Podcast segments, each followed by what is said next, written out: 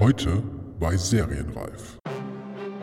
Man fragt sich so ein bisschen, warum die Deutschen immer nur Filme über die Nazizeit und Zweiten Weltkrieg machen, wenn es historisch wird und diese extrem wichtige Zeit, auf der alles basiert, was heutzutage existiert. Also die Staatsform, die äh, Kunst, die Drogen, der Sex, äh, ganz eigentlich alles wurde dort, Frauenbefreiung, äh, alles Mögliche wurde dort quasi erfunden.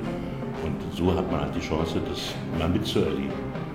Das ist auf jeden Fall ein von, von Größenwahn durchtränktes Projekt. Und es gab, glaube ich, viele Stationen im Vorfeld, wo man immer nicht so genau wusste, ob das jetzt klappt oder nicht.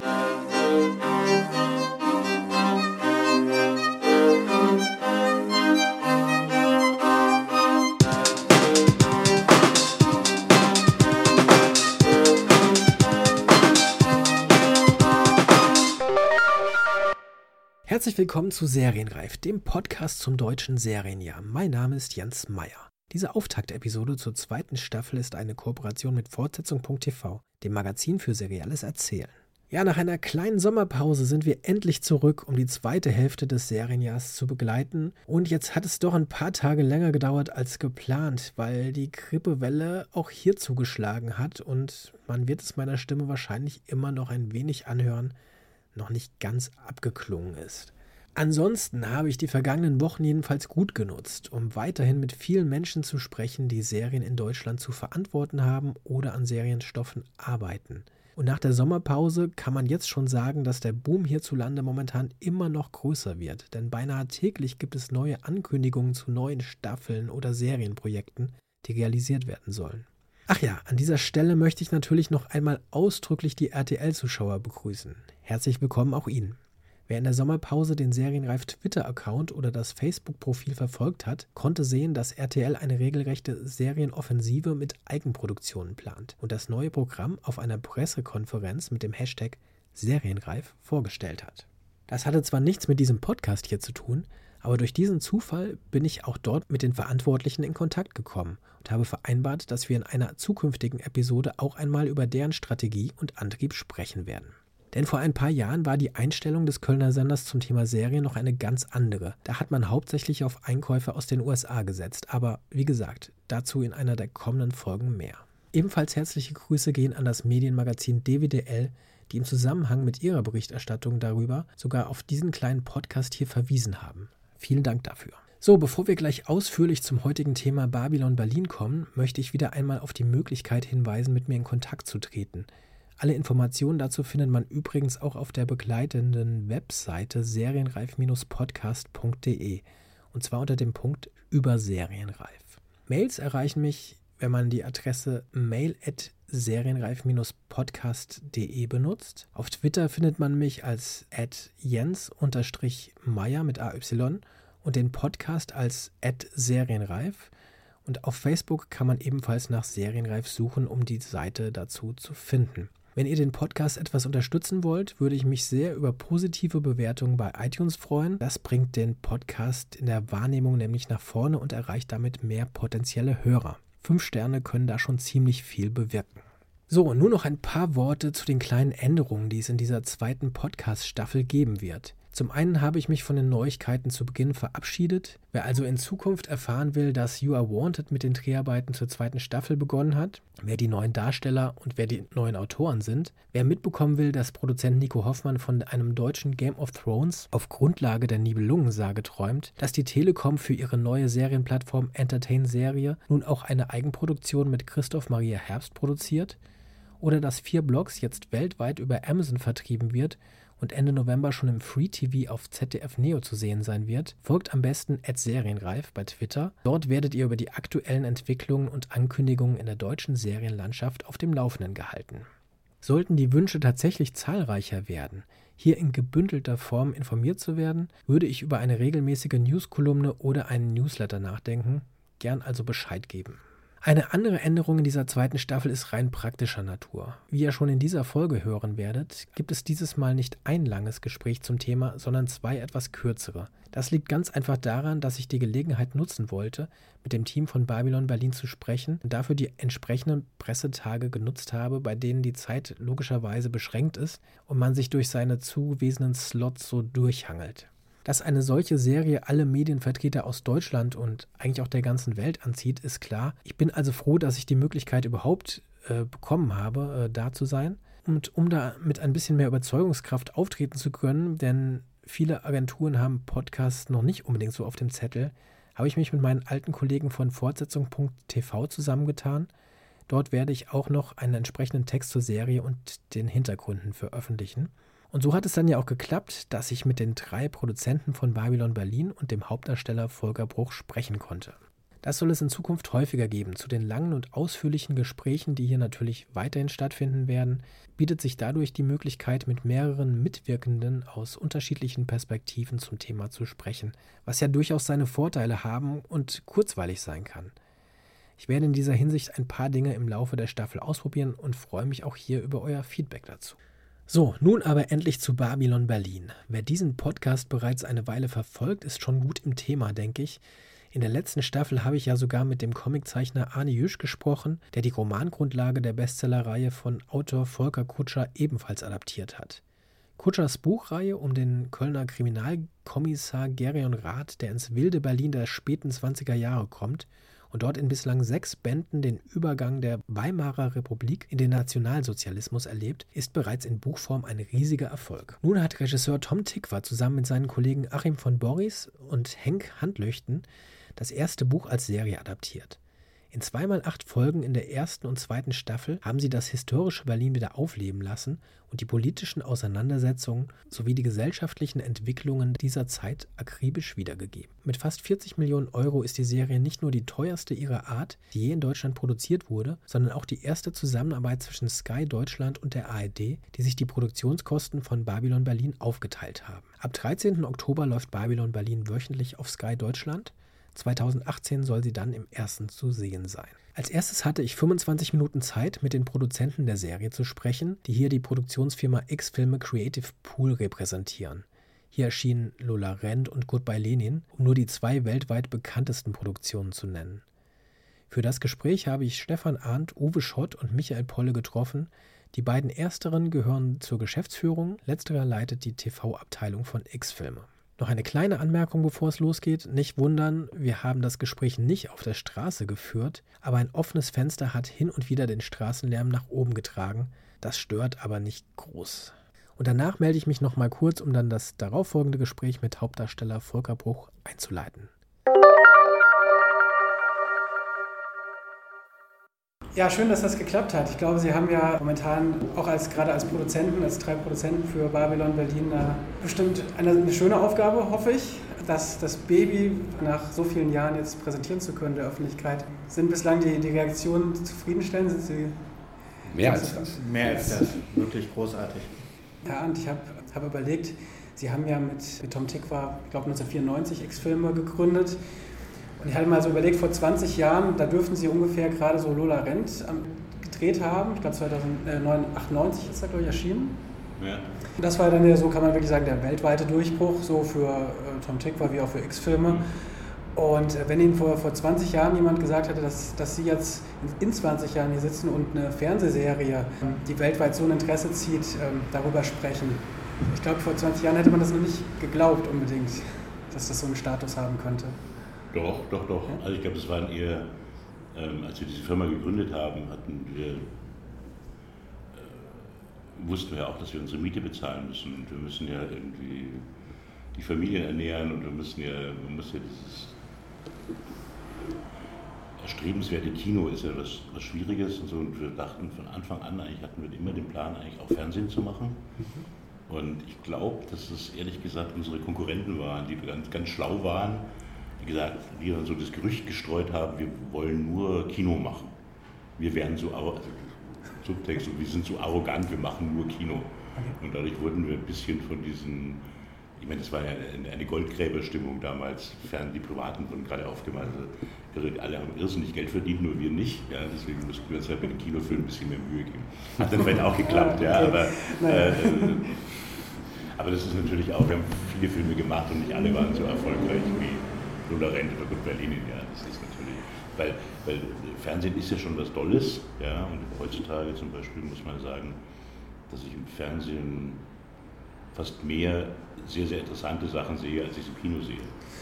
Ja, genau, darauf wollte ich auch so ein bisschen hinaus. Der, der, der, Status der Fernsehserie hat sich ja jetzt nochmal wirklich in den letzten zehn Jahren äh, und vor allen Dingen in den letzten fünf Jahren hier in Deutschland auch nochmal enorm gewandelt. Alle seit fünf Jahren wollen wirklich alle die, diese tollen Serien, die Sie jetzt ja gemacht haben mit, mit Babylon. Ja, ich, meine, ich weiß nicht, also ich glaube nicht, dass also für uns ist es letztendlich kein Unterschied. Wir wollen tolle Geschichten erzählen. Das wollte ich gerade sagen. Ja, das es geht genau darum, tolle Geschichten und ich glaube sogar meine, meinem großen Alter ja, kann man das inzwischen verstehen, dass die Menschen das halt irgendwie entweder im Kino oder auf dem iPad oder irgendwo auf dem Fernseher entweder äh, gestreamt oder halt in Fernsehprogrammen verpackt. Das ist vollkommen wurscht.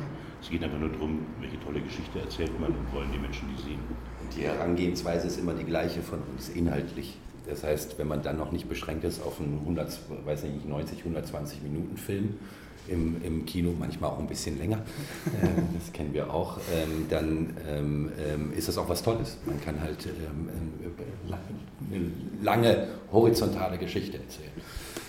Ja, also Sie haben ja, Sie haben es erwähnt, äh, anfangs stand X-Filme für Kinofilme, ob jetzt gewollt oder ungewollt, eher ungewollt dann anscheinend, aber seit, seit einiger Zeit sind Sie ja auch aktiv und äh, deswegen sind Sie ja auch dabei oder sitzen Sie auch hier zu dritt? Nee, ich nee das war dann sechs, ein ganz, sieben Jahre. Ja, ich wollte gerade sagen, das war ein ganz 2009. Bewusst, genau, das war ein ganz bewusster Entschluss, als wir als wir uns kennenlernen. Michael Polle äh, geholt haben, um sozusagen das TV ähm, äh, zu bespielen. Genau. Also da, da, kann man schon sagen, kann man es auch in der X-Film-Geschichte dann mit Name und Berufsbezeichnung festmachen, genau. dass TV jetzt wirklich offiziell eine Rolle spielt. Da kann keiner mehr äh, etwas dagegen sagen.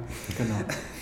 Sie haben ja eben, Sie sind jetzt dann von Ihnen drei derjenige, der am, äh, am meisten im, im, Fernsehbereich produziert hat, wenn man das Für, für X-Filme. Generell hat der Mann noch ein bisschen mehr Fernsehen gemacht, vor der Zeit X-Filme. Äh, aber für X-Filme leite ich die TV-Abteilung und ähm, produziere das. Ähm, und wir haben uns eigentlich, als das anfing, ähm, steckte da wirklich eine, eine, klare Strategie hinter, dass wir quasi diese Form, was, was auch gesagt wurde, wir kommen vom Inhalt her, dass wir halt Stoffe suchen und finden ähm, und machen können, die halt auf eine Art immer sehr eigen und besonders sind, sei es für einen Tatort, einen Polizeiruf, eine Vorabendserie oder was auch immer. Ähm, und mit denen wir dann eben auch im Fernsehmarkt ähm, können. Und ähm, wir gehen da wirklich komplett inhaltlich dran und haben vor, vor vielen Jahren halt angefangen, so mit einem Schritt nach dem anderen ein gewisses Know-how auch äh, im Haus aufzubauen,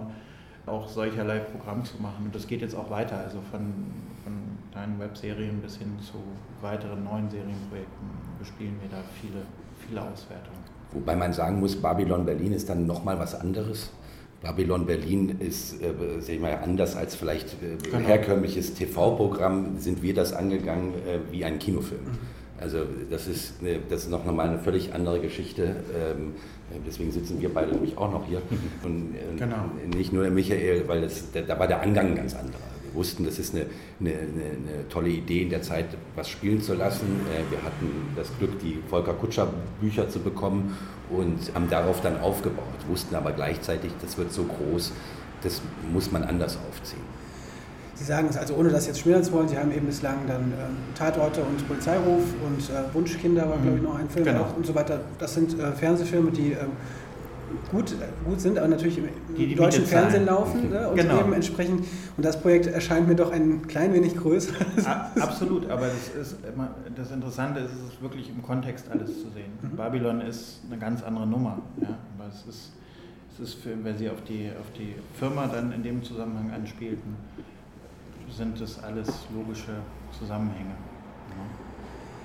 Sie, Sie haben, ich glaube, wenn ich das jetzt richtig gelesen habe, 2012 haben Sie 2012 den, das Buch optioniert oder ähm, die Rechte am Buch? Total ähm, schlecht im Jahr. Guck mal, ich habe ich hab mir. 2012, 2013. Genau, ja. ich hatte es mir irgendwo auch aufgeschrieben, irgendwo stand genau. es. Ja. Es steht ja auch in, in, in, dem Info drin, dass eben drei Jahre Drehbuch allein äh, erstmal der Produktion vorausgegangen sind, was ja auch doch schon eine ganze Menge ist. War es von Anfang an klar, dass Sie dieses Buch als, als Serie machen wollen, als Sie sich äh, nee, dazu wir haben eigentlich was anderes gesucht. Wir wollten. Nein, nein, nein. nein. Ja. Dieses Buch wollten wir als Serie machen. Dieses Buch wollten wir als Serie machen, aber wir suchten eigentlich, haben uns mit den 20er Jahren beschäftigt und wollten einen Weg finden, wie man Zeitgeschichte und ein, ein, ein, Kosmos erzählt, ohne didaktisch zu werden. So, und da waren wir eben auf der Suche nach einem Stoff, nach einem Weg, wie wir das machen können.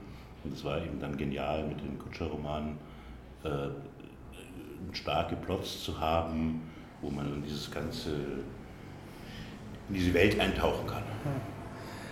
Also es war dann schon, auch wenn Sie hatten so grundsätzlich vor, ohnehin in diese Richtung zu gehen, wenn ich das dann jetzt richtig verstehe. Und das ja, ich meine, Cabaret war, ist ein netter Film, ja. den man inzwischen, glaube ich, 40 Mal gesehen hat und immer noch heulen kann.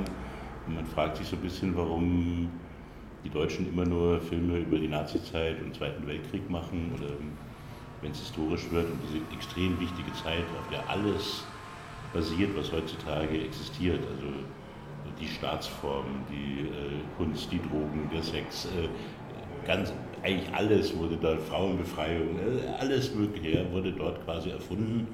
Und so hat man halt die Chance, das mal mitzuerleben, ein bisschen was über uns zu lernen.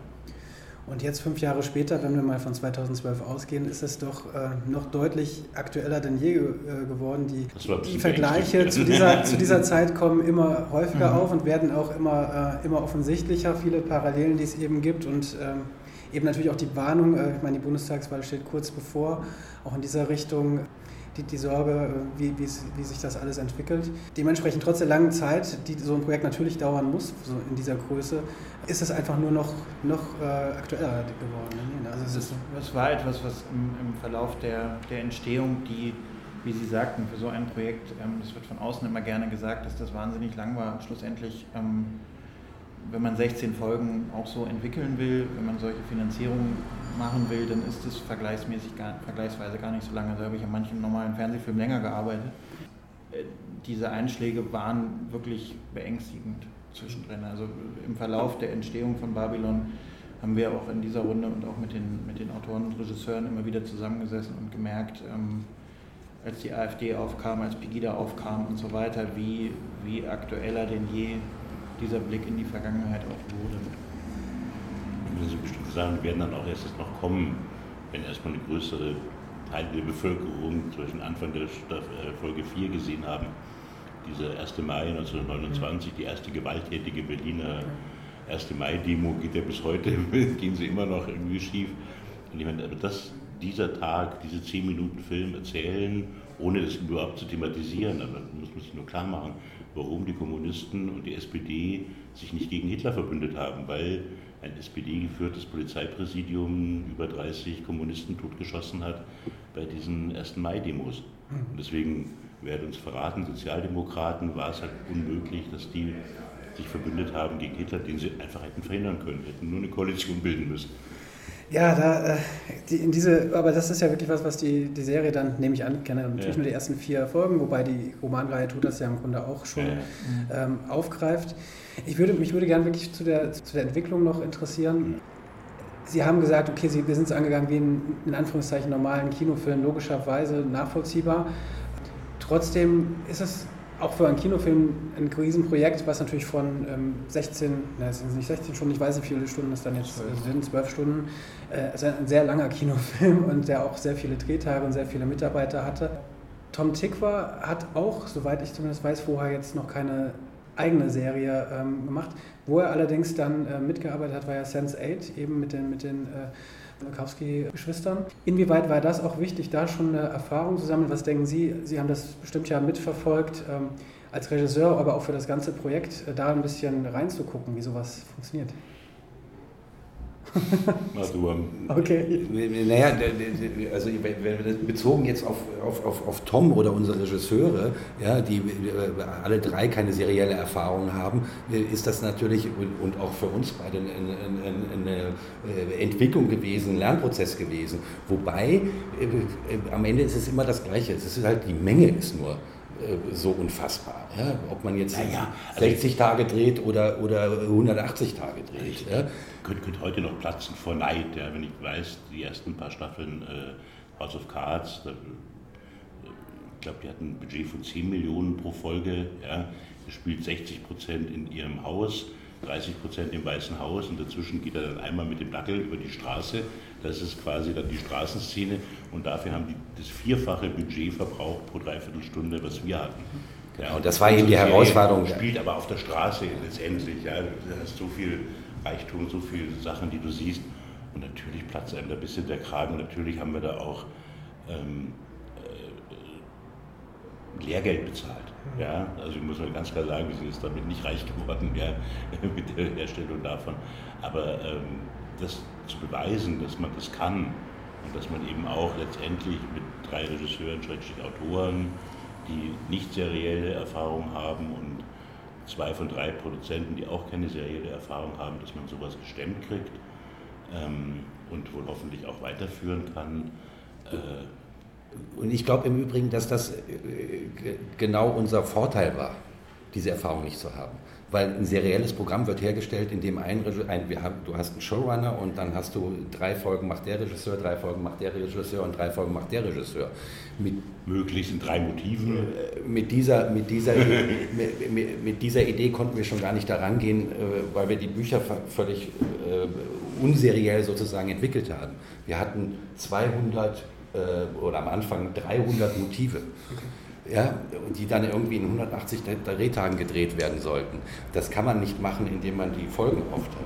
Insofern haben unsere Regisseure ja gar keine einzelnen Folgen gedreht, sondern alle drei Regisseure haben alle Folgen gedreht, weil wir nach Motiven abgedreht haben. Ich glaube, diese Denke, die wir da hatten, ja, wie gehen wir daran, wie schaffen wir das für ein relativ kleines Budget im Vergleich zu House of Cards oder sonst was, und schaffen es noch wirklich das, was wir uns ja vorgenommen haben, diese Zeit zu erzählen, Berlin zu erzählen in dieser Zeit.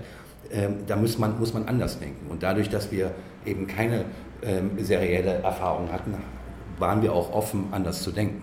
Und hatten natürlich auch drei Regisseure, die sich darauf eingelassen haben, muss man auch mal sagen. Jetzt sind wir auch irgendwann mal so, auch so schlau, dass wir dann auch sowas machen wie Breaking Bad. Das finde ich ja total genial. Der kocht da immer seine Drogen im Keller oder im Wohnwagen, ja, kostet überhaupt nichts. Ja? Und dann dazwischen ist ja immer eine Wüste, ja? kostet auch nichts. Stellst du die Kamera auf, hast ein Wüstenbild, hast ein tierisches Production Value für lau. So ja. geschickt sind wir noch nicht, aber wir arbeiten dran. Das, Ding, das, das wollten wir ja auch. Das, das Ding ist, glaube ich, ähm, in vielen Punkten musste bei Babylon einfach ein neuer Weg gegangen werden. Also in der Zusammenstellung der Partner, in der Herstellung, wie diese Serie gemacht wurde, das waren einfach alles Dinge, ähm, die es zumindest in Deutschland im seriellen Erzählen so noch nicht gab. Und das ist bis heute ein, eigentlich die Guideline von dem ganzen Projekt, dass man immer problemspezifisch da dran geht und nicht so haben wir das schon immer mal gemacht. Und das ist, glaube ich, ganz, ganz wichtig, ähm, damit so ein Ding dann auch so entstehen kann. Ja, Sie haben es jetzt ja angedeutet. Ich glaube, äh, als Budget, ich weiß nicht, ob das offiziell ist oder nicht, ähm, standen irgendwas und knapp 40 Millionen, äh, steht irgendwie so im Raum. Habe ich auch gelesen. Ähm, genau, man liest viel, Sie wahrscheinlich auch. Ähm, nichtsdestotrotz klar ist, dass es wahrscheinlich schon die oder eine der teuersten oder die teuerste Serienproduktion in Deutschland wahrscheinlich ist. Ich weiß nicht, ob man da irgendwas umrechnen kann, ob es da Doch, kann man, schon mal. Kann man total simpel umrechnen. Man kann einfach sagen, das sind 16 Folgen. Also sind quasi äh, acht mal 90 Minuten. Das sind acht historische Filme, die 1929 spielen, zu einem Budget eines einer winzigen kleinen deutschen Arthouse-Films, der heutzutage spielt. Also das muss man nur sehen, dass man normalerweise, wenn man einen historischen Film macht, eigentlich das doppelte bis dreifache Budget braucht, um einen 90 Minuten historischen Film zu machen. Ja, also deswegen ist es, zwar, ist zwar eine hohe Zahl, aber Zahlen muss man auf die Menge runterbrechen, muss man auf das Historische runterbrechen und muss man auf diese Unmengen an Schauspielern. Ich, ich bin auch sehr zuversichtlich, dass man das sieht. Wir haben, glaube ich, ganz äh, gut alles auf die Leinwand gebracht oder äh, auf den Screen. Und man muss ganz, ganz klar sagen, niemand von uns ist mit einem Anspruch an dieses Projekt gegangen, das teuerste Deutsche oder was auch immer. Wir sind davon ausgegangen, es gab eine, eine klare Idee, wie diese Serie sein soll. Sie sollte auf der Straße spielen, sie sollte ein Sittengemälde dieser Zeit sein. Man sollte wirklich da reingeschmissen werden und, und sehen, wie diese Zeit war. Und dafür brauchte es gewisse Finanzmittel. Niemand hat gesagt, wir wollen jetzt höher, schneller, weiter oder sowas, sondern deswegen mussten und wurden dann auch neue Wege irgendwie äh, entwickelt, wie das überhaupt funktionieren kann, weil man relativ schnell feststellte, dass man da auch budgetär, so hart es klingt, aber auch an Grenzen kommt. Aber wir sind halt alle Leute, die, die von der Geschichte und vom Inhalt herkommen und so wurde das aufgesetzt. Also ich würde Ihnen da ja genau zustimmen, eben äh, wenn wir, wir, äh, wenn ich jetzt mal von den, den Zuschauern in Deutschland rede, entsprechende Serien auch gerne hier sehen möchte, ähm, die auch entsprechend aussehen und bestimmte Dinge erzählen. Mhm. Ist es logisch, und das sieht glaube jeder ein, dass da ein entsprechendes Budget dahinter steckt. Wir hören ja, und Sie, das haben Sie erwähnt, immer die Riesenbudgets aus von den US-Serien, die überbieten sich ja mittlerweile immer mehr, wenn man von Game of Thrones und so weiter, braucht man gar nicht zu reden mehr. Ähm, jetzt äh, haben Sie selbst gesagt, das ist schwierig. Äh, also das ist ja auch eine besondere Konstellation. Äh, das heißt, es ist mittlerweile ist es Sky, äh, das äh, die Serie macht, aber ARD, Degeto hat, glaube ich, auch einen Großteil mit finanziert. Das heißt, es ist auch erstmals in Deutschland, dass ein Pay-TV-Sender mit einem öffentlich-rechtlichen zusammenarbeitet. Wie schwierig war das für Sie überhaupt, überhaupt da irgendwie ranzukommen und da Finanziers zu finden und dann auch wirklich da mit so einer Konstellation, die ja doch sehr besonders ist, umzugehen? Hm. Also, naja, die, die, die, natürlich ist das immer nicht einfach, ähm, äh, wenn man sich äh, so ein Projekt vornimmt und wir natürlich schon wussten, was das kostet. Stefan hatte die Idee zu sagen, wir können doch mal ähm, äh, Pay-TV und öffentlich-rechtlich zusammenbringen. Und tatsächlich ist das auf offene Ohren gestoßen, bei beiden sofort. Und das hatte, hat vielleicht auch was mit der Konkurrenzsituation zu tun in Deutschland. Es kommt Netflix, es kommt Amazon. Ja? Ähm, da war der natürliche Feind jetzt nicht unbedingt mehr Sky oder umgekehrt die Degeto ARD äh, äh, für Sky. Sky arbeitet in England schon lange auch mit der BBC zusammen. Das ist ein erprobtes Modell in England. Insofern waren ähm, äh, sowohl die ARD als auch äh, Sky offen, vor allem weil sie auch gesehen haben, was was wir da machen wollen. Und die wollen ja auch gutes Programm haben. Ja, und äh, jetzt so hatten beide auch die Möglichkeit, und das muss man auch sagen, beide haben sehr viel Geld in die Hand genommen dafür, aber am Ende waren es auch 50 Prozent des Budgets äh, und die anderen 50 Prozent wurden noch anderweitig gestemmt. Ähm, ähm, und inhaltlich gesehen waren die äh, nie konträr. Also das ist ja auch eine Frage, warum Sky äh, und äh, öffentlich-rechtlich ist das nicht inhaltlich ein Problem. Ähm, bei unserer Serie nicht. Wir saßen alle viel zusammen an einem Tisch, haben natürlich auch über die Bücher diskutiert, haben, haben, haben äh, Änderungsvorschläge zur Kenntnis genommen oder äh, diskutiert. Ähm, aber es war nie so, dass man das Gefühl hatte, da, da zieht einer in, in die eine Richtung, der andere in die andere. Ganz im Gegenteil. Wir saßen alle in einem Boot, hatten die gleiche Vision. Genau, das ist ein ganz wichtiger Punkt. Man hat sich bei Babylon sehr, sehr früh auf eine Vision verständigt. Und deswegen ist dieses, auch diese Mehr von, von, von dem Fernsehverhinderungsfernsehen und so weiter, was man ja gerne kennt, ähm, in keinster Weise so gewesen, sondern es wurde wirklich an einem Strang gezogen und, und wirklich auf sehr, sehr hohem Niveau inhaltlich darüber gesprochen und aber auch gleichzeitig mit, mit großem Vertrauen gearbeitet. Also wir haben immer gespürt, dass es ein großes Vertrauen von all diesen Partnern gab in dieses Projekt und in die Leistung speziell von unseren, von unseren Kreativen. Und äh, also nochmal noch ganz klar zu machen, ja, also zwei Sachen. Erstens mal, die Innovationskraft des deutschen Rundfunks, speziell des öffentlich-rechtlichen, wird immer so runtergeredet. Ja. Äh, da haben sich wirklich die Chefs selber hingesetzt, ja, haben Entscheidungen getroffen, dann haben sie sich selber an den Tisch gesessen, haben mit die Drehbücher diskutiert. Und es waren wirklich keine dummen Diskussionen. Ja, es sind keine dummen Menschen. Ähm, das sind total erfahrene, tolle Leute, die tolle Sachen beigetragen haben und letztendlich war es dann ein Gemeinschaftswerk.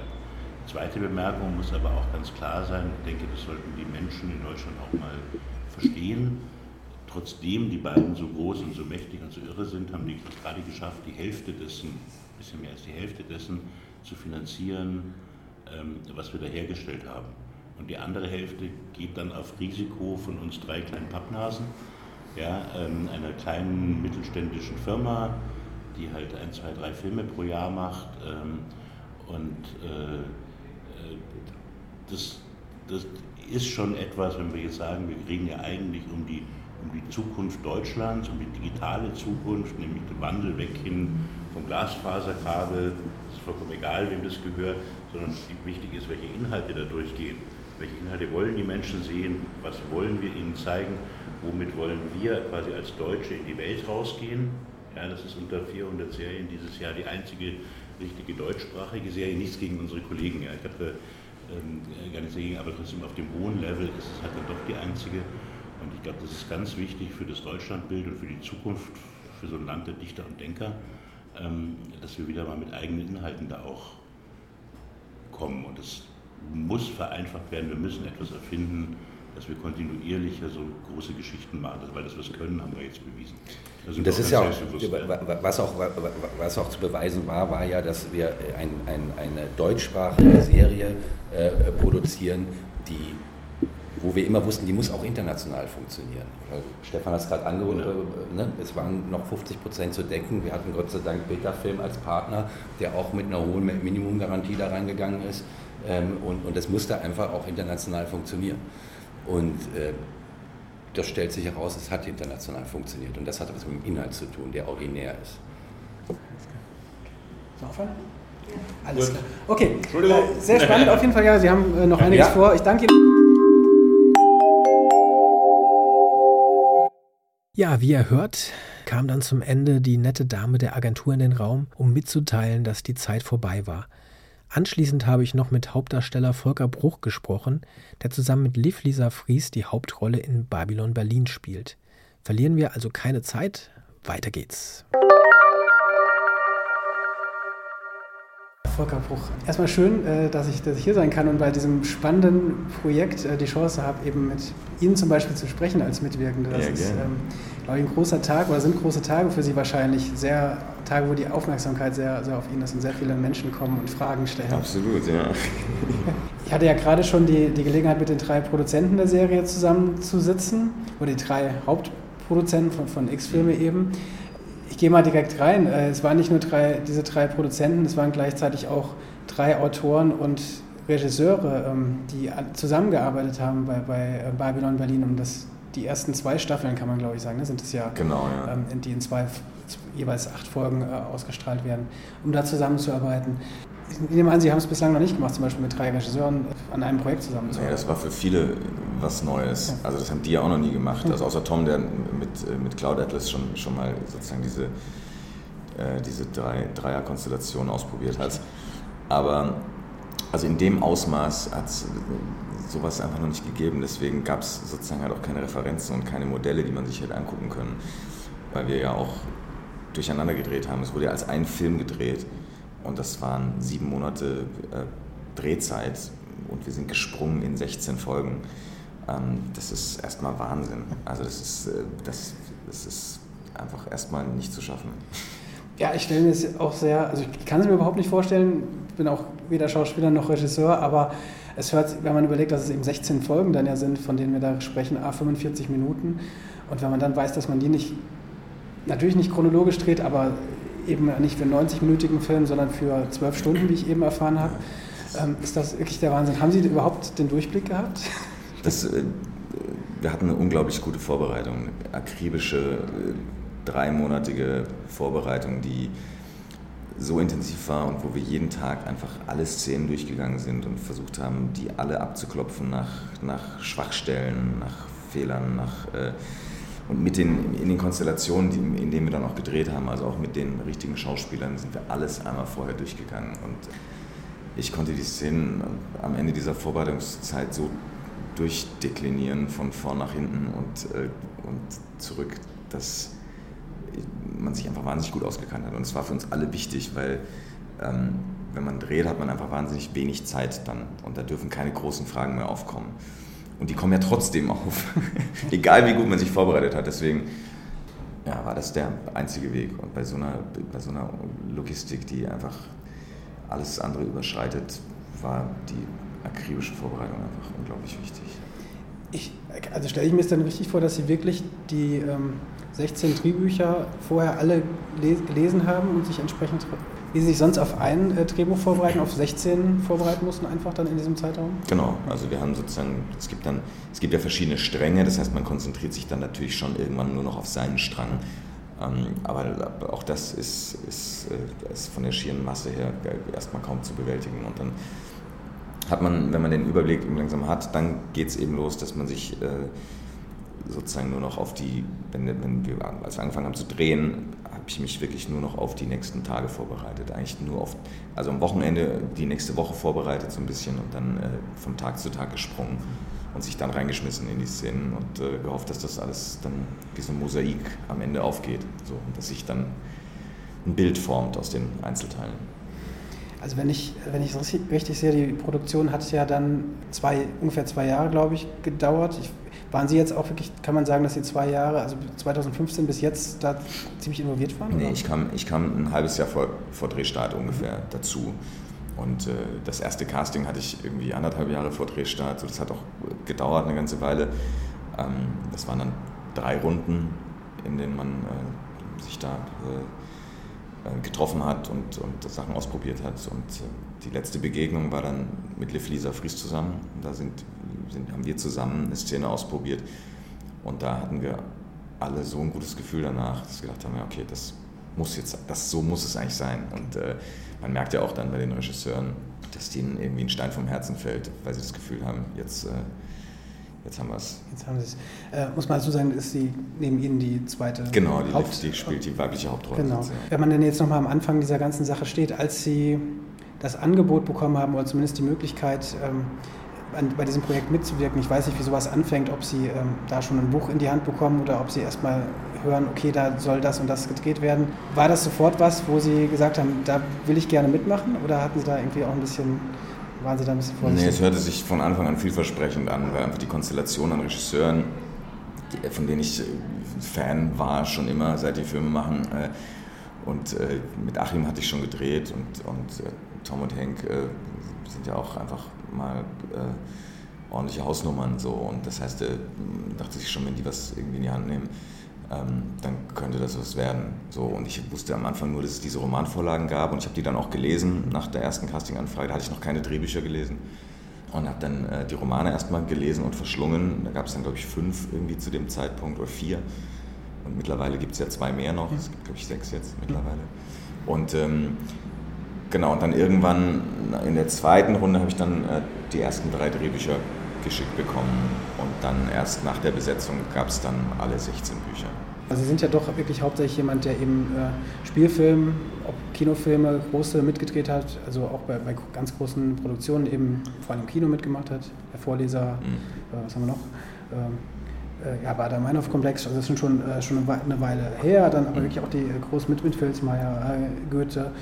Und zuletzt dann eben, das war dann die erste, denke ich mal, große in einem Grunde Serienproduktion, wenn man unsere Mütter, unsere Väter dazu zählt, das sind dann drei 90 Minuten gewesen, das geht, man, würde man hier als Miniserie bezeichnen. Genau, ja. Ist eine Serie was, was Sie auch wirklich äh, schon auch die ganze Zeit gereizt hat? Oder, also weil es natürlich äh, seit ein paar Jahren einfach auch äh, so vogue ist und äh, jeder davon spricht? Oder war es einfach für Sie ein, ein weiteres Projekt?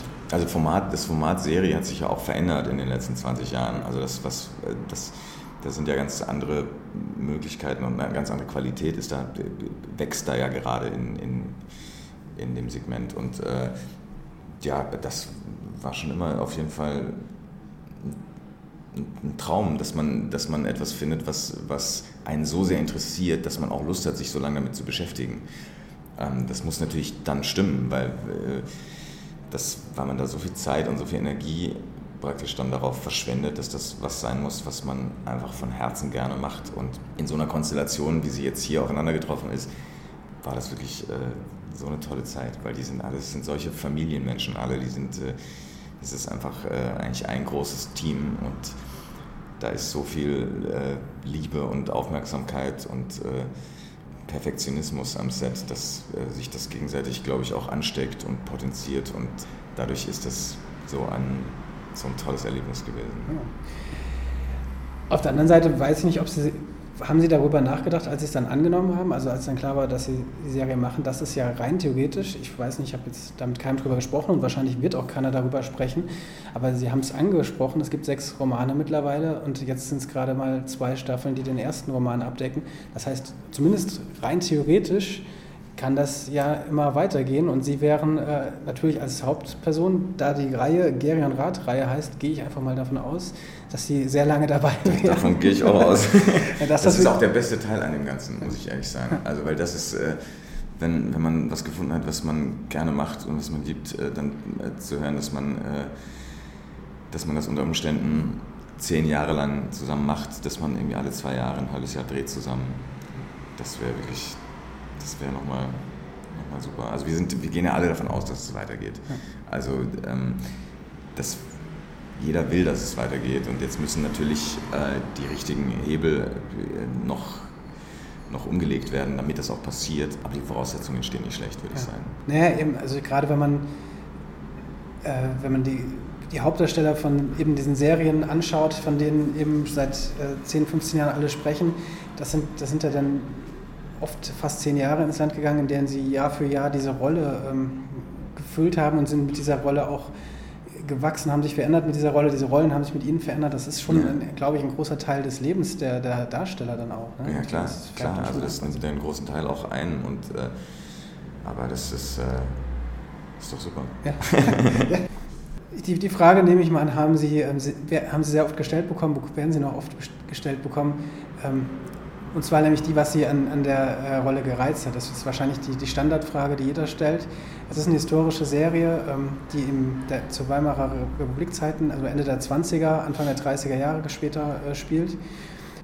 Kann man sagen, dass Sie mehr das Setting oder mehr die, der Charakter interessiert hat oder kann man das überhaupt nicht auseinanderhalten? Ich weiß nicht genau, das das könnte ich jetzt, glaube ich, gar nicht so genau sagen. Aber es ist natürlich die Kombination aus beiden. Und äh, allein erstmal die, die, diese schiere Menge an, an äh, und die Komplexität von diesem äh, Riesenkonstrukt ist erstmal so beeindruckend, dass man erstmal mit offenem Mund staunend davor steht, wenn man das, äh, diese Drehbücher liest und sieht und denkt, das, ihr habt es ja nicht mehr alle, es ist ja vollkommener Wahnsinn.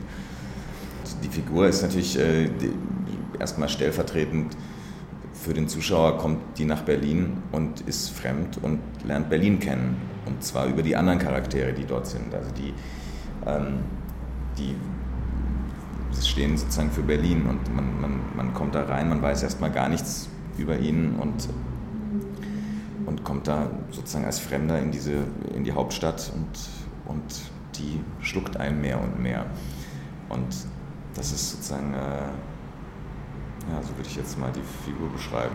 Haben Sie jetzt abgesehen von der direkten ähm, Vorbereitung auf die Rolle, indem Sie die Bücher gelesen haben, indem Sie sich mit den Drehbüchern auseinandergesetzt haben, ich nehme an, Sie haben sich auch mit der Zeit auseinandergesetzt, haben Sie sich auch sonst irgendwie vorbereitet? Haben Sie sich zum Beispiel auch Ratschläge holen können, vielleicht bei Kollegen, die vielleicht schon äh, Erfahrung haben äh, mit, mit, langen Serien, ähm, einer langen Serienarbeit oder ist das nicht nötig, weil es letztendlich ein, ein Film ist? Nee, also ich glaube sozusagen das, was wichtig war, war sich, äh, sich, sich sozusagen bewusst zu sein, dass das eine lange Reise ist, so einfach um, um mit der Energie äh, haushalten zu können.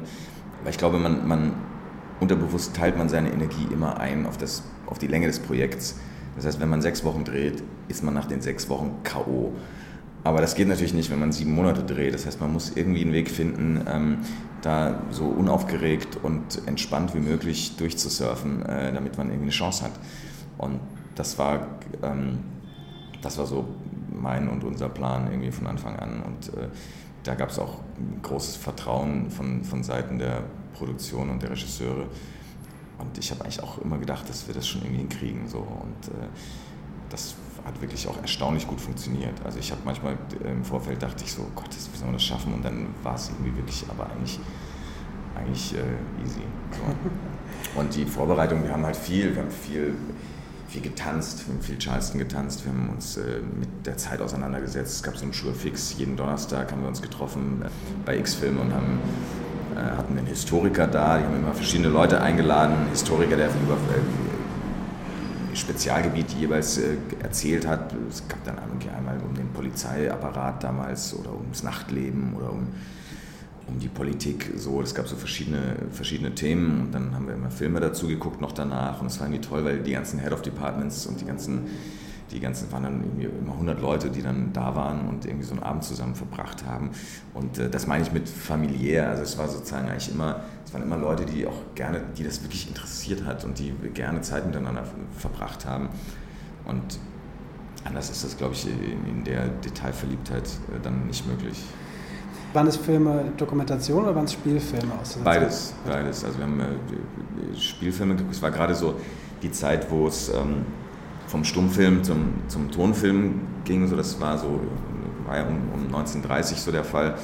Ähm, aber wir haben auch Dokumentarfilme, also M, eine Stadt sucht einen Mörder, war so um, um die Zeit rum. Und, das ist aber natürlich dann auch viel Kulisse. Das heißt, man, dann gibt es aber Dokumentarfilme wie Menschen am Sonntag, wo man einfach äh, Leute sieht, die, also der wirklich dokumentarisch aufgenommen wird, wo man Leute sieht, die am Wannsee baden sind. Und das ist natürlich, ist natürlich schon, schon lustig und spannend. Aber wir wollten ja auch nie sozusagen die Zeit eins zu eins abbilden. So. Das sollte gar kein Abziehbild werden von damals, weil das dann äh, halt, das kann dann auch schnell mal äh, museal wirken. Und äh, das muss man halt unbedingt vermeiden, weil jede Zeit ja modern ist in der Zeit, in der sie passiert. Und äh, das war damals alles extrem modern. Und um das zu erzählen, muss man auch sozusagen, glaube ich, eine Modernität mitbringen äh, aus der heutigen Zeit.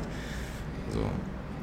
Das wäre ja auch was, was dann eben viele, ähm, sei es Filme, aber speziell dann eben auch Serien, ähm, tun, die, die Guten jedenfalls, dass sie eben in dieser Periode, die sie abbilden, die Gegenwart spiegeln, was ja. natürlich bei der Serie offensichtlich ist. Auch da haben wir eben schon drüber gesprochen. Natürlich spiegelt das unsere heutige Zeit speziell wieder. Ähm, inwieweit ist das für Sie, Sie auch wichtig, darauf einzugehen?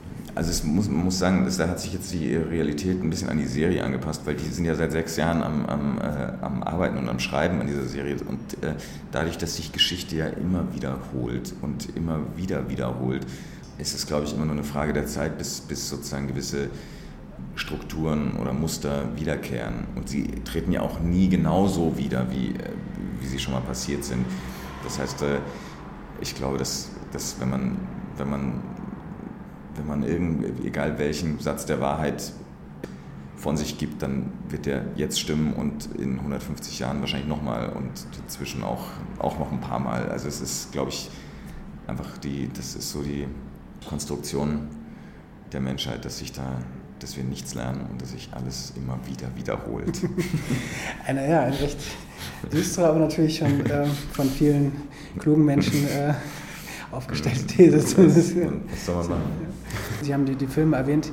Gibt es Filme aus der Zeit, also gerade natürlich, wenn man Filmemacher hat, wenn man jemanden auch wie Tom Tick hat, natürlich die, die äh, beiden anderen genauso, ist die, die Stummfilm oder die Weimarer Zeit natürlich auch für den deutschen Film eine extrem große Zeit. Eigentlich die, äh, die Zeit, wo der deutsche Film die weltgrößte Blüte hatte ne? und mhm. bis heute eben in die Geschichtsbücher, jetzt fange ich hier an, große Worte zu schwingen, eingebrannt ist. Aber natürlich ist es so, ne? mit mhm. eben, wenn man von so einem Film wie äh, Das Kabinett des Dr. Caligari mhm. anfängt, Nosferatu, äh, ja, M kommt dann etwas später, äh, Metropolis. Genau, äh, Metropolis, genau, haben wir auch geguckt. Das ist ja schon auch von Wahnsinn geprägt, ne? also diese Projekte, die sind ja genau. völlig größenwahnsinnig. Also das ist ja wirklich absurd, was die da umgesetzt haben. Und das, ja, das, das würde ja dann aus, von außen, und äh, Sie haben es ein bisschen angedeutet jetzt, wirkt es bei diesem Projekt jetzt auch so. Also nicht, dass es jetzt größenwahnsinnig war, aber es, Sie haben selbst gesagt... Ich würde es absolut so bezeichnen. Das ist vollkommen, deswegen, also war das so...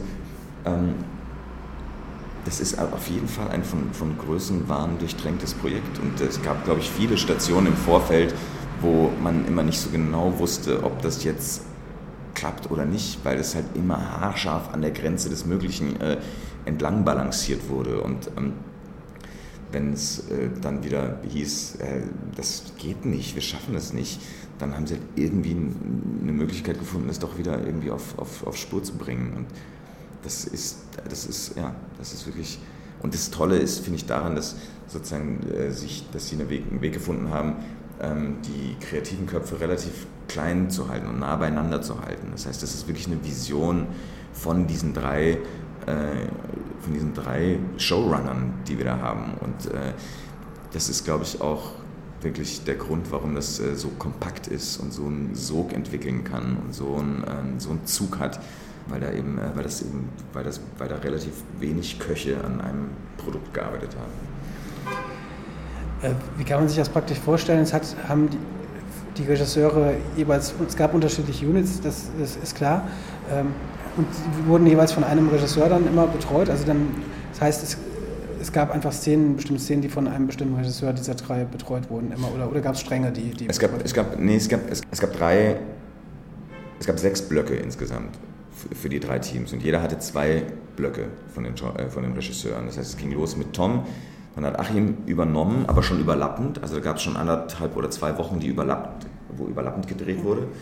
Und dann ging es weiter mit Achim, der hat den Doppelblock, der hat irgendwie drei Monate lang gedreht. Dann ging es wieder weiter mit Tom, der hat den NRW dann gedreht und Achim hat hier das Ende gemacht. Und es war immer überlappend. Das heißt, äh, es gab immer am Anfang und am Ende der Drehzeit äh, ein bis zwei Wochen, wo zwei Units komplett parallel gedreht haben. Okay. So. Und ähm, es, im Endeffekt sind es Stränge dann oft, die bei einem Regisseur liegen, aber weil es eben location-bedingt oft dann ein Strang ist, zum Beispiel der Strang von Leonie Benesch spielt halt auf dem Haus Bender und Haus Bender hat Achim gedreht, das heißt der Strang von Leonie ist äh, von Achim inszeniert, fast komplett. Also, aber es gibt eben auch andere Figuren, die natürlich, jetzt Geren Rath zum Beispiel, der surft natürlich durch alle, alle Stränge und alle Regisseure durch. Und ähm, ja, das war auch wirklich tatsächlich ein sehr äh, erfrischendes und wohltuendes, äh, wohltuende Erfahrung, dass man, dass man, wenn man sich zu sehr ein, zu sehr gewöhnt hat an eine Arbeitsstruktur und einen Regisseur, dass es dann auf einmal vorbei war und dann kam jemand Neues, der irgendwie wirklich nochmal andere Sachen auch gesagt hat und, und man sich da nochmal anders äh, reflektieren musste und, und weitermachen musste. Sie, Sie haben eben schon äh, über die Vorbereitung oder auch das, die Zusammenarbeit und die gute Zusammenarbeit mit den Regisseuren gesprochen, auch im Vorfeld schon, die Vorbereitung und auch beim Casting. Ähm, inwieweit hat man bei so einem Riesenmonsterkonstrukt noch die Chance, auch selbst in Interaktion zu treten, auch mit den Regisseuren Vorschläge zu machen? Ähm, in, inwieweit gibt es da überhaupt die Möglichkeiten? Also er, erstaunlich viel. Und es war auch immer was, was sie auch gefordert haben oder was sie auch, äh, was, äh, was die drei auch wirklich immer interessiert ist, dass man äh, seinen Senf dazu gibt. Und äh, in allen Departments übrigens. Ne? Also das ist sozusagen immer, das, da wird, wird immer das wird gerne gesehen, dass, dass die Leute sozusagen ihren, ihre Sachen in die Hand nehmen auch. Und das war auch bei der Rolle gerade wichtig. Wir haben immer gesagt, du musst da durchmarschieren. Das musst du machen. Du musst dir deine Sachen suchen, die du brauchst und deinen Weg finden, da durchzugehen. Und wenn, das heißt, äh, wir haben da auch, auch in den Szenen haben wir die oft, oft nochmal umgestellt und oft nochmal sozusagen einen Weg gefunden, Weg suchen müssen, der mir dann auch liegt oder wo ich dann denke, das ist, äh, macht Sinn, das so zu machen. Und äh, im Endeffekt ist das, glaube ich, sind das dann Sachen, die, die dann, ähm, die dann sehr hilfreich sind, gerade bei so einer langen, bei so einem langen, äh, bei so einem langen Weg durch diese 16 Folgen, dass man, ähm, dass man einen sehr eigenen Weg findet, mit der Figur umzugehen. Weil, ganz blöd gesagt, ich bin ja der, der dann vor Ort ist. Ne? Also die Regisseure sind sozusagen, also der, ich, Geron Rath ist ja so der rote Faden, der sozusagen durchführt durch die 16 Folgen. Ähm, und der muss irgendwie stabil sein auf eine Art. Und diese Stabilität äh, stellt sich, glaube ich, nur durch eine Autonomie her. Und äh, das wurde immer, immer äh, unterstützt von, von den dreien. Gab es Sachen, die Ihnen, ähm, ich kenne jetzt nur die ersten vier Folgen, äh, die Ihnen besonders schwer gefallen sind? Also, oder mit denen, mit denen Sie, die eine Herausforderung für Sie waren, weil Sie so eigentlich nicht zu Ihnen, Sie damit umgehen konnten? Ja, es ist äh, lustigerweise sind es oft die Sachen, äh, vor denen man so ein bisschen Bammel hat, äh, die dann auf einmal ganz einfach sind, zum Beispiel. Also die, die, äh, die Sachen, die Tanzszenen zum Beispiel, also weil wir da wirklich mit den Choreografien, wir haben da so, so hart und penibel dran gearbeitet und am, das sind teilweise echt Sachen, die wir dann am Drehtag weggeworfen haben, wo wir gesagt haben, das macht keinen Sinn, diese Choreografie. Wir müssen, es muss spritzig sein und dann haben wir sozusagen improvisiert was natürlich auch erst möglich ist, wenn man sich das alles draufpackt im Vorfeld. Also die Vorbereitung war trotzdem wichtig, aber es war eben auch wichtig, dann so, so Pläne wie eine Choreografie wieder gehen zu lassen und zu sagen, äh, das muss hier gerade anders aussehen. Das heißt, äh, es gibt es eben so rum, dass man, dass man denkt, es ist etwas äh, sehr schwierig und kompliziert und es wird dann auf einmal ganz einfach und auf einmal hat man Spaß beim Tanzen und äh, alles passt. Oder es gab auch andere, es gab auch Situationen, die, die dann auf einmal nicht funktioniert haben oder wo, wo, wo, wo Sachen dann passiert sind, die uns irgendwie Steine in den Weg gelegt haben. So, wir hatten eine Schießerei zum Beispiel mal, wo, wo auf einmal ist mir, ist mir von der Patrone so ein Teil ins Auge äh, geballert. Und es gab so einen roten, roten Schmiss in, in, in, dem, in dem Weißen vom Auge und dann war Drehabbruch und wir mussten irgendwie zum Augenarzt äh, und der hat uns dann weitergeschickt in die Augenklinik, weil er irgendwie gesagt hat, ich kann jetzt nicht versprechen, dass sie nicht ihr Auge verlieren, weil es kann sein, dass es durch, durch so kleine Teile von einer Explosion können dann auch mal durchs Auge durchgehen und, äh, und da war auf einmal irgendwie, dachten sag was ist denn hier los, gibt's doch gar nicht. Und die Augenklinik hat dann halt wieder entwarnt und gesagt, nee, nee, ist alles gut, das ist irgendwie nur äußerlich und das ist kein Problem. Aber das war dann so, wo man dachte so, Gott, was ist denn jetzt los? Das kann doch nicht wahr sein. Okay. Aber das sind so Überraschungen, die dann, äh, die dann schon mal passieren können. Sonst hätten sie äh, eine Augenklappe. Richtig, genau, sonst hätte er mit der Augenklappe ja. weitergespielt. Hätte einbauen müssen dann. genau. Äh, ja, gut, okay, das sind natürlich wirklich solche Sachen. Ähm, aber gut, das ist natürlich wahrscheinlich was, das kann an jedem Dreh logischerweise ja, klar, passieren. Ne? Klar. Wie äh, sah es hier mit der Kulisse aus? Also es ist ja auch nochmal eine enorme Kulisse. Es wurde eine, enorme Kulisse in dem äh, Babelsberg gebaut. Die, die Straße, die Straßenzüge, die haben natürlich äh, auf der anderen Seite auch, äh, auch an, ich weiß gar nicht, ja, Originalschau, also sie haben Alexanderplatz zum Beispiel auch gedreht genau. und so weiter. Macht das einen Unterschied? Und wie, wie, ist heute das Gefühl, wenn Sie auf dem Alexanderplatz zum Beispiel äh, drehen? Natürlich, wenn es hergerichtet entsprechend, ja, aber. Ja. Ähm, also Kulisse fand ich immer Wahnsinn, so, weil das, ich habe es einmal gesehen im Vorfeld, wo es halt leer war noch und so, und da kommt einem das sehr hölzern vor und sehr, sehr befremdlich, weil es eben kein Leben hat. So. Und äh, das war dann aber an den Drehtagen immer so, so Wahnsinn, weil dann auf einmal dann 150 Komparsen oder mehr noch am 1. Mai, da waren, waren irgendwie, glaube ich, 300 Leute da, die alle in Kostümen und dreckig und, und äh, das, die Straßen sind alles, das ist alles patiniert und alles, äh, das, ist, das lebt dann alle, auf einmal alles. Und dann sind Tauben da und, äh, und ähm, auf einmal kriegt das alles so eine, so eine Haptik, die, die einem dann wieder sehr vertraut ist. Und dann hat man, finde ich, in dem geschützten Rahmen einer Kulisse finde ich es dann fast angenehmer oder fast realistischer als äh, am Alex, wo du halt natürlich trotzdem lauter Sachen siehst, die da nicht reingehören äh, und man irgendwie doch, wie so ein Fremdkörper äh, ist in dem Rest der Stadt. Ja, klar. So, aber es war natürlich trotzdem beeindruckend, der ganze Alex gesperrt und, äh, und, und da ähm, die Tram, alte Trambahn, die dann durchfährt und die ganzen Wagen, die, die Autos, die da alle außen rumfahren. So. Also beeindruckend war es wirklich, äh, war es wirklich jeden Tag.